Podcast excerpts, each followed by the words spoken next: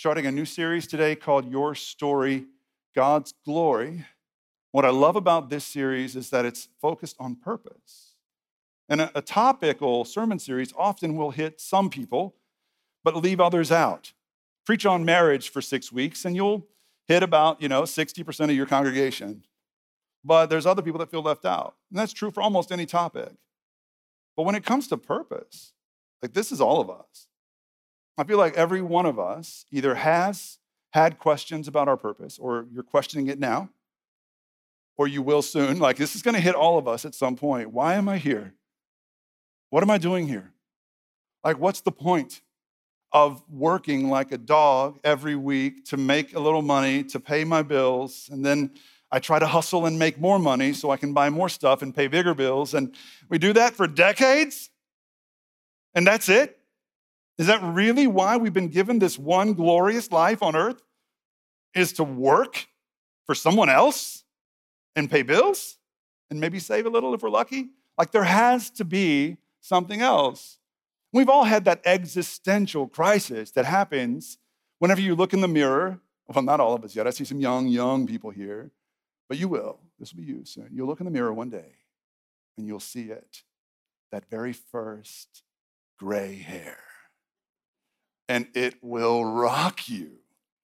It, is, I mean, it should rock you. It is a big deal because it is a the first sign really that your body is dying. That's what that means. Not to be morbid, but that is the beginning of a long decomposition process that happens over a long period of time.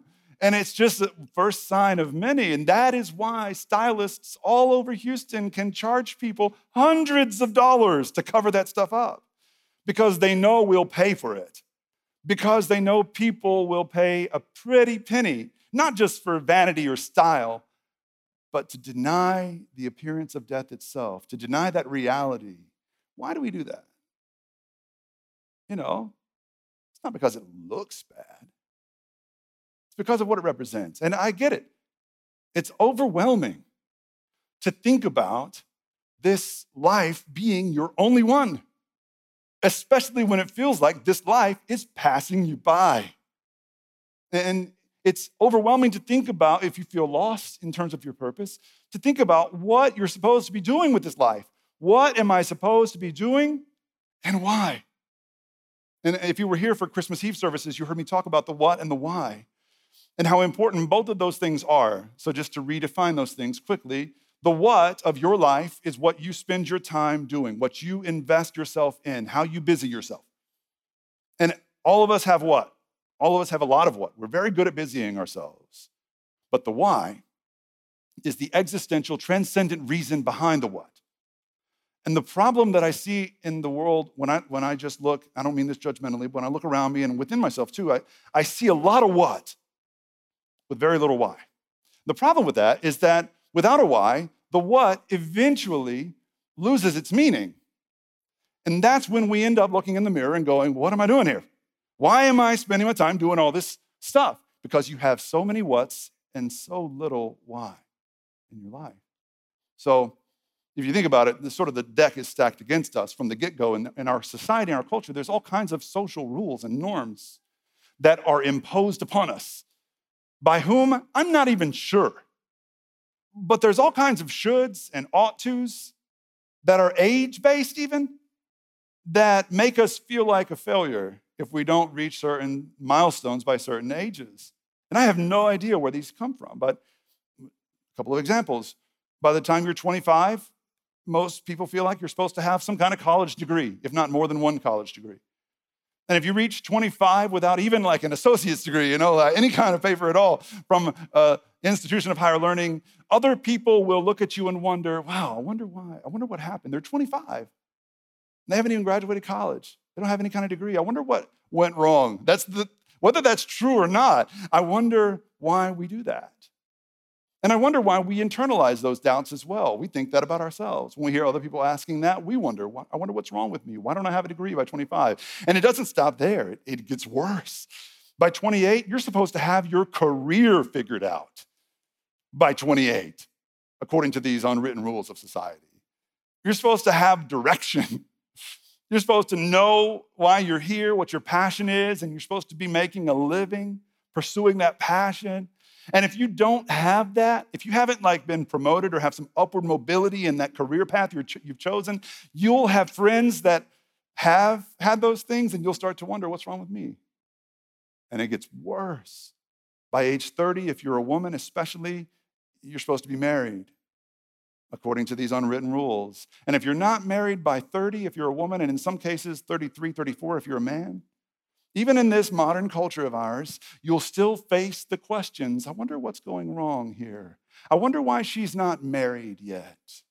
And it will start to feel like after you turn 30 and you're single, that like the only question anyone ever cares to ask you is So, are you seeing anyone yet?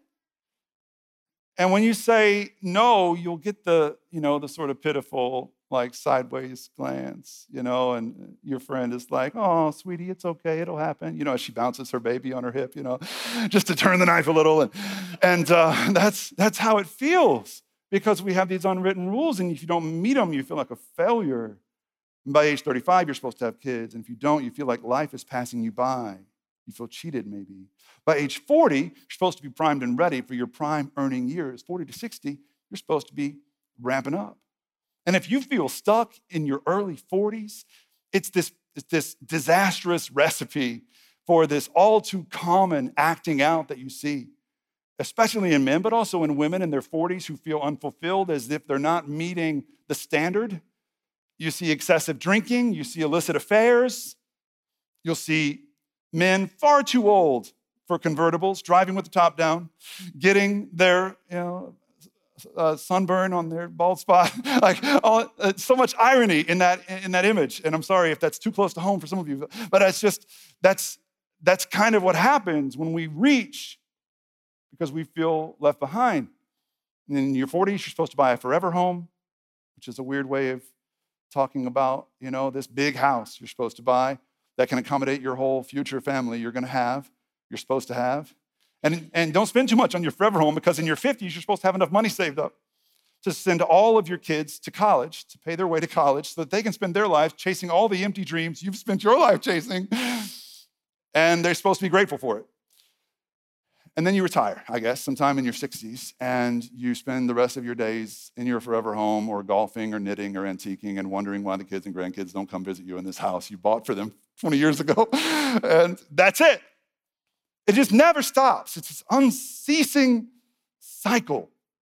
And what's ironic about it is that it is a double edged sword, if you think about it, because that series of tests makes no one happy.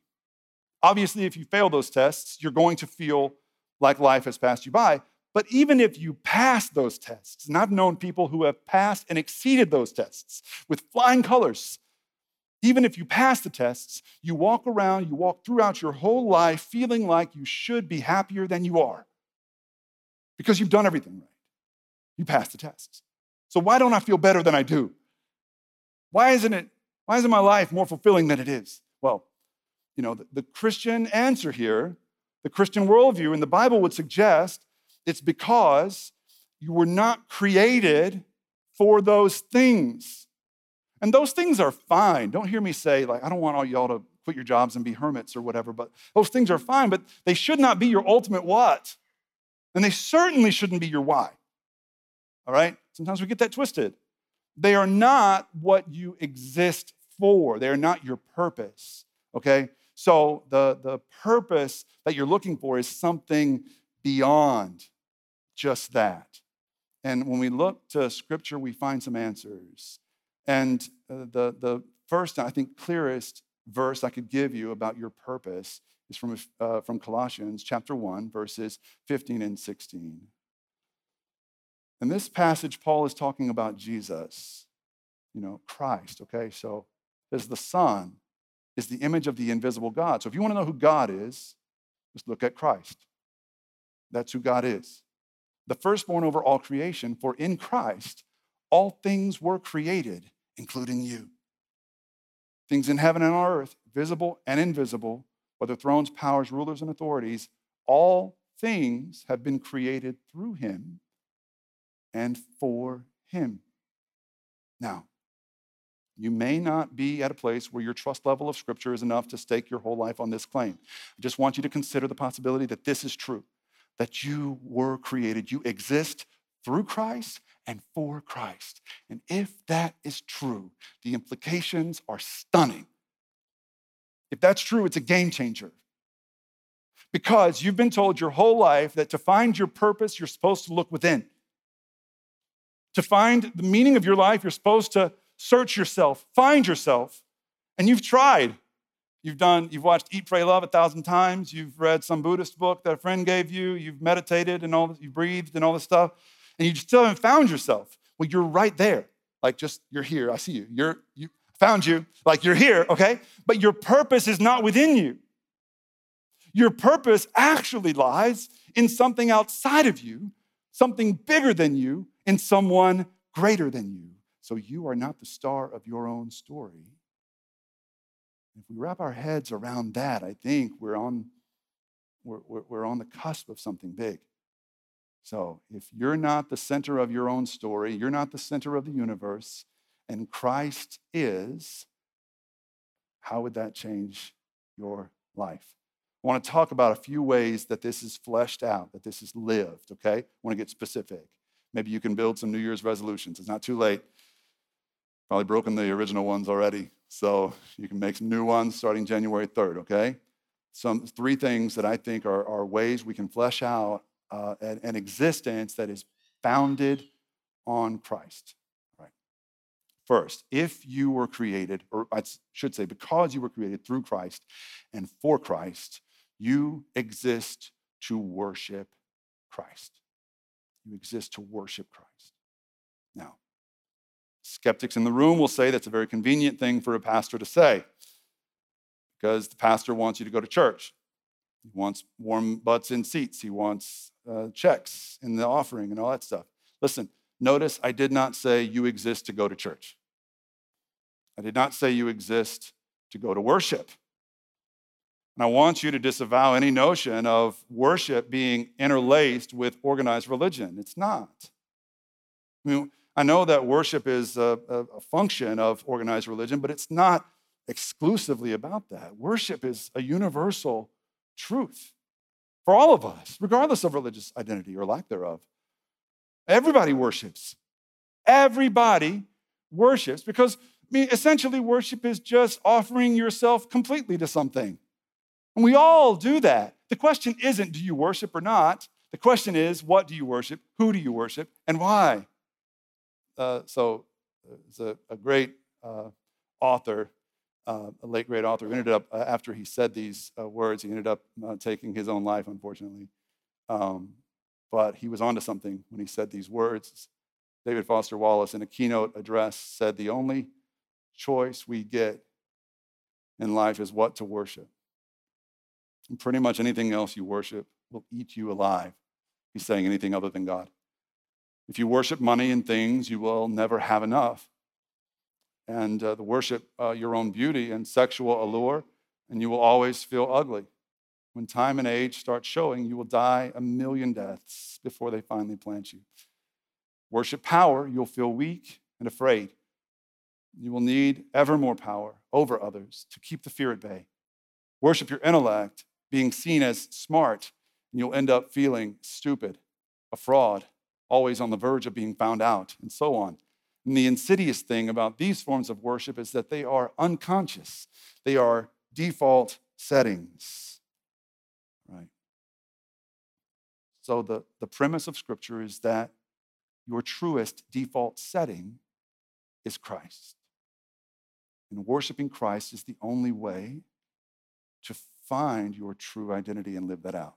I'm going to look in uh, for the rest of this time together. I'm going to talk about one of my favorite chapters in all of Scripture. This is uh, from Romans chapter 12. And the first two verses of Romans 12 go like this Therefore, I urge you, brothers and sisters, in view of God's mercy, to offer your bodies as a living sacrifice, holy and pleasing to God, because this is your true and proper worship. Do not conform to the pattern of this world, but be transformed by the renewing of your mind. And then you'll be able to test and approve what God's will is, his good, pleasing, and perfect will. So, what is your true and perfect worship? Suit and tie on a Sunday morning? offering yourself completely to God. Worship is the act of giving yourself completely to God. Okay? So, what this means then is uh, to worship Christ as part of your purpose, your reason for being, isn't necessarily a weekly hour at the church house. It is waking up every day and choosing as your first words of the day to be God, I'm yours. Good morning, God, I'm yours. Thank you for life today. I'm in your hands. Use me as you will, and let those be your first words instead of some, you know, string of four-letter expletives because your back hurts, or you know, some reaction to whatever's on your iPhone when you get up, or anything else. Just first thing out of bed in the morning, God, I'm yours today. Thank you for my life. Use me as you will. If you started every morning of 2021 with that prayer, I promise you, you will have a very different year this year. That would be in itself the simplest, maybe most profound way to change your life, to start your day with worship. Worship the one who deserves it and nothing less. All right? You were made to worship Christ. And in worshiping him, you find your true identity. That's first. Second, because you're created through Christ and for Christ, you were made, you exist to serve Christ. This is a little unsettling when I say it out loud, but we were all born slaves. And I don't mean that like uh, it's hopeless. I just mean we're wired to serve. And it's like Bob Dylan said everybody's got to serve somebody. So you're going to serve a master. The question is, who will your master be? And the irony is, someone can be literally a slave in their real life on earth and be freer than their master It's because we choose in our hearts who our masters will be, who our true masters will be. We choose to serve who we choose to serve. And so the, the problem here is that we often serve masters that are unwieldy, undeserving. And the good news of the gospel is that when you submit yourself to the Lord, submit yourself to Jesus as your master, you find in him a master who is unwilling to uh, allow the master slave relationship to define you. Instead, he will, he will adopt you as a son, as a daughter. He will give your life purpose. All right, so you were created to serve. I want to read this next part of this passage and then talk about it a little bit more because this is the hardest one of the three for most people. Most people do not get this part about serving Christ. For by the grace given to me, I say to every one of you, do not think of yourself more highly than you ought.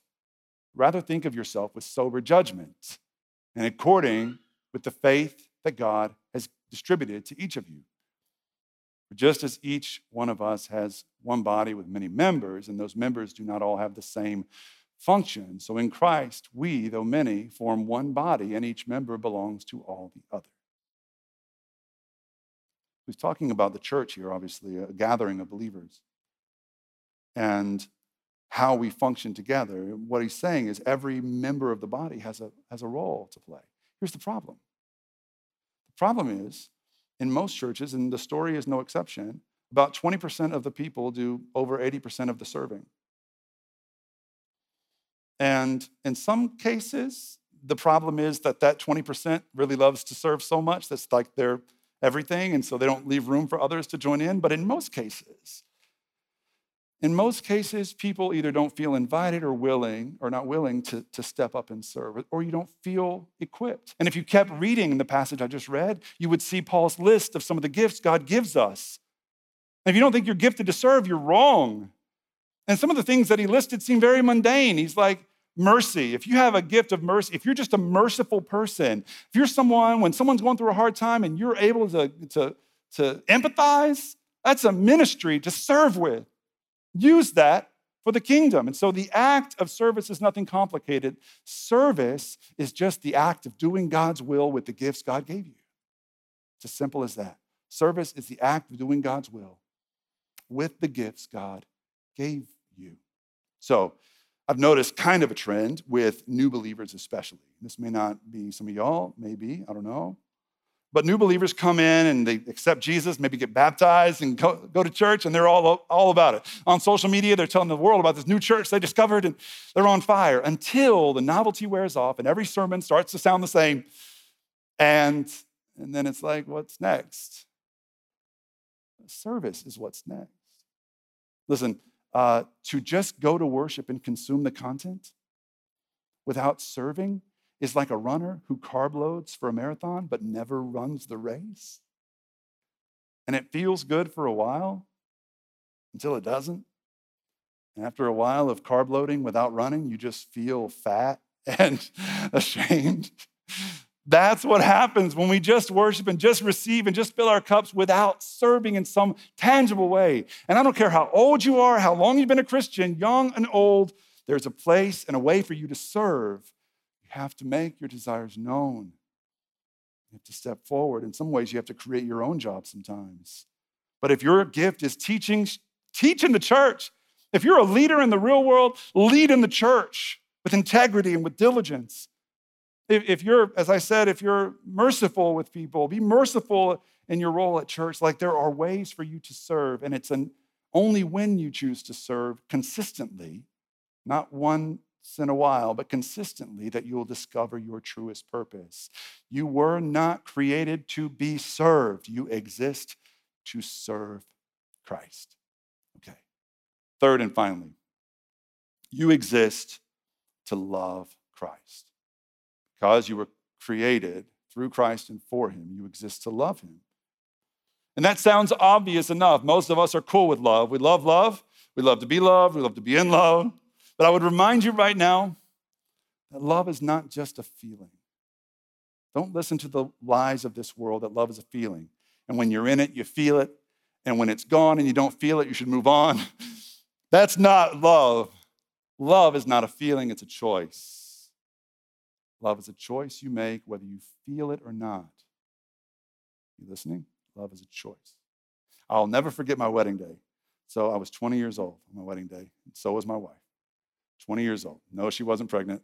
Um, that's what everybody asks. Um, but no, it was just, we were stupid. That was it. And, um, and my dad was the officiant. He was the, the pastor for our wedding. And I'll never forget, we were standing sort of back in the sacristy, like the back room, like in the front of the church, though, you know, when Pachelbel's canon is playing. And there's like three minutes left before we go out and take center stage and I become a husband. And he turns around to me, the pastor of my wedding, my father turns around to me, puts his hands on my shoulders, and says, Son, are you really sure you want to do this? he said, There's still time. If you need to change your mind, there's time. And I'm like, Dad, what are you talking about? Like, we're about to go out there and get me married, and you're going to do it. Like, I need you on board with this here. I, I thought it sounded insane. Time to change your mind? Like, I was in love. I felt it in my heart for her. And I thought then there was no way to change your mind if you feel it in your heart. Well, my dad had been married for 24 years at that point. He knew very well that marriage can show you in ways very other parts of your life can, very little uh, can, that that marriage and love are a choice, not a feeling. And that sometimes you won't feel it. When you don't feel it, choosing to love anyway is the essence of what real love is. That is the gospel. The gospel is the story of a God who loved unlovable people like us, who loved us when we were his enemies, who died for us on the cross. That was not a feeling he had, that was a choice he made. Embodying love for us, and that's the way we are to love God and one another. So, this is the last part of, uh, of the passage from Romans that I'll read today. Uh, this is Romans 12, verses 9 and 10. Love must be sincere, hate what is evil, cling to what is good, be devoted to one another in love, honor one another above yourselves. So, when you love God, you will inevitably, invariably love the people around you as well. So, when I say we exist to love Christ, I'm talking about love in the sense that it is a choice to do the will of God and to embrace the whole heart of God, His will, His ways, and His word, even when you don't feel like it. I did not understand this for most of my life. I thought love was a feeling, and in some ways, that's why I walked away from God when I stopped feeling Him when I was in college. Maybe some of you can relate to that. But the more I learned about God, the more I saw in the Bible, God is described as a father more than any other thing. That's the Bible's favorite analogy for God. What does that mean? I didn't discover what it really means until I became a father. And I realized that a good father's heart is this unstoppable force. It's almost a, a, rage inside of you, but a healthy one, right? Like I would stop at nothing to protect my children. And even if they could never muster the courage or ability to tell me that they loved me, it wouldn't change my love for them. That's the, the love of a father.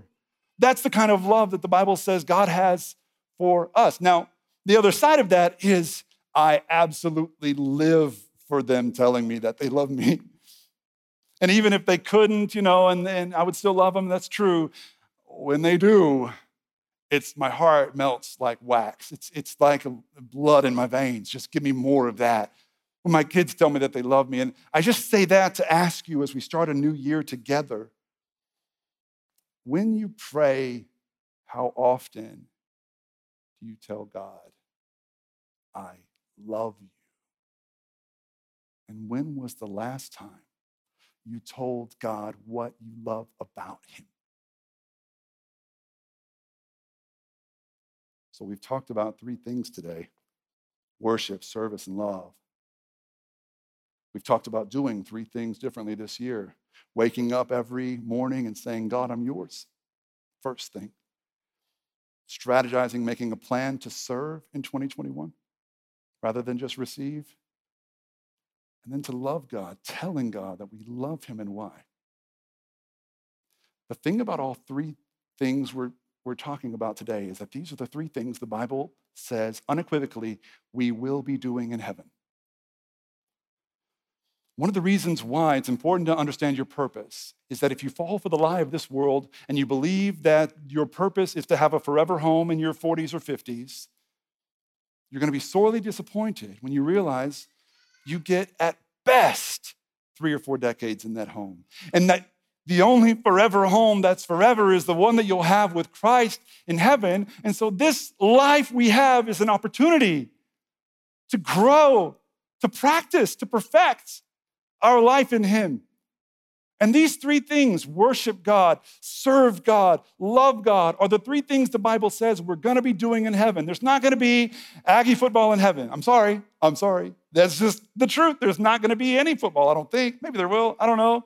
But is not even going to be important. There's not going to be nuclear family there. There's going to be worship, service, and love. And we have an opportunity now to get this right in our hearts so that our hearts will be prepared to embrace this life in eternity.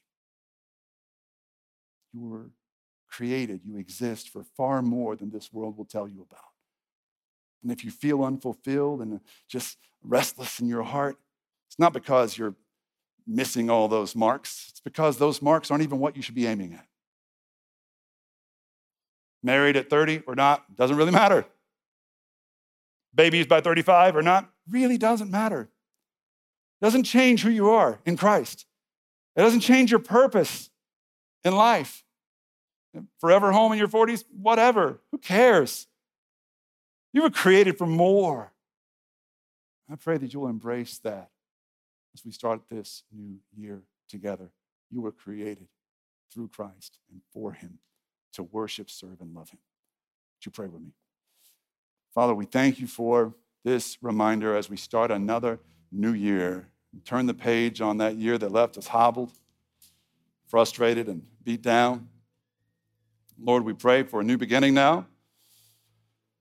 We pray for an open Uh, open hearts and open eyes to see our true purpose for being.